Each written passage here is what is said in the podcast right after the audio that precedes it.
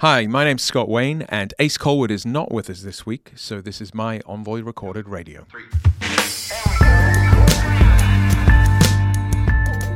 All right, when everybody's away, we're going to do the short ones. This is not a reflection of my physical stature relative to Lord Colwood, but a short one is our ability to speak just for a few minutes on observations that we see and a few comments on it.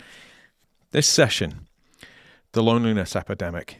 We're all talking about it. We are seeing it anecdotally across organizations from janitors to chief executives.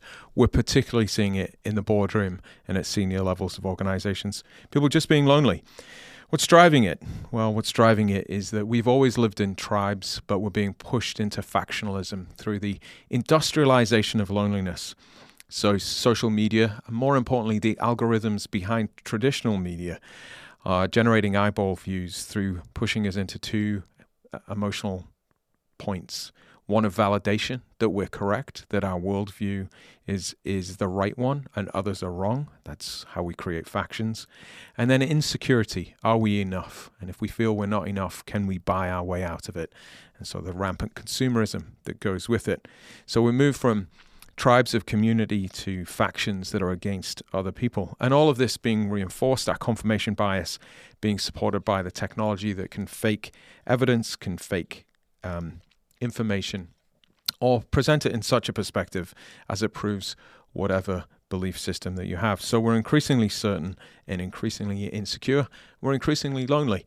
By the way, if you don't believe that we can fabricate evidence or find any form of evidence for what we want to see in the world, I want to share an, an AI generated photograph of, quote, the faked moon landings. Just look at how realistic it looks for that setting in Utah of us filming the moon landings. Increasingly, we're going to struggle to find our algorithmic worlds filled with anything but things that reinforce our sense of being right. All right, so we're lonely because we are being placed in factions by the digital technology around us. What do we do about it? Well, the first is to take a break long enough to recognize that we may even be feeling lonely. Busyness distracts us from being able to recognize that actually I don't have the connections that I'm looking for think about the work that Alan Dow has done around friendship. And if you want a copy of his book, just drop me a note. But the idea of uh, circles of friends, that inner circle where you can have three to five people that you have intimate trust with. The next circle of maybe 20 to 25 people who you have a close connection with, you're, you're in contact with regularly. And then that outer circle of around 150 people that you can maintain some degree of contact with. Note that it only gets as large as 150 if you want to keep that inner circle.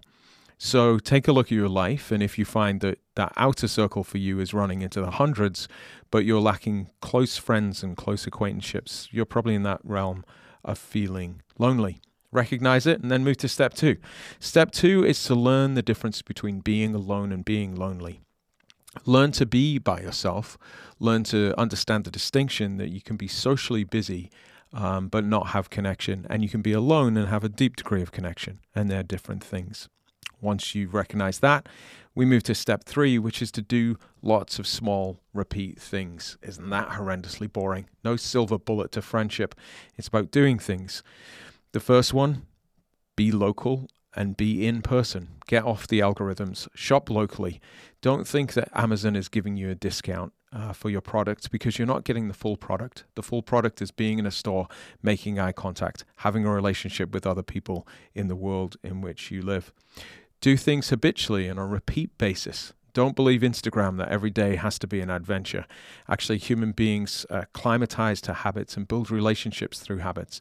Go to the coffee shop at the same time every morning, say hello to the barista, make sure you know their name, let them know your name and have that repeat interaction of eye contact and a smiling face.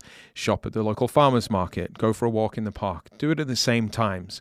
Find that repetition creates some sense of security and the ability to connect with other people doing similar things.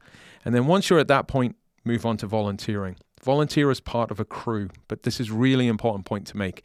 If you're an executive or a rising executive, don't be the boss, don't be the leader of the group, and certainly don't give advice. We make friendships by going through the same experience, and if you're at the top of the pile, you're not having the same experience as everybody else. Use your muscle instead of your brains.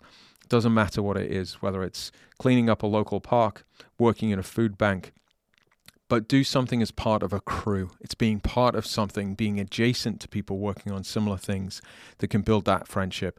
And then lastly, don't get too caught up on demographics. You're not dating, you're making friends. So whether that person is 75 or 25, whatever their belief system is, whatever their background is, doesn't matter. Part of friendship is dealing with people who see the world differently from you. Again, we're trying to break down that factionalism. And last point and last tip for this Envoy recorded radio short uh, fuck digital, be in person.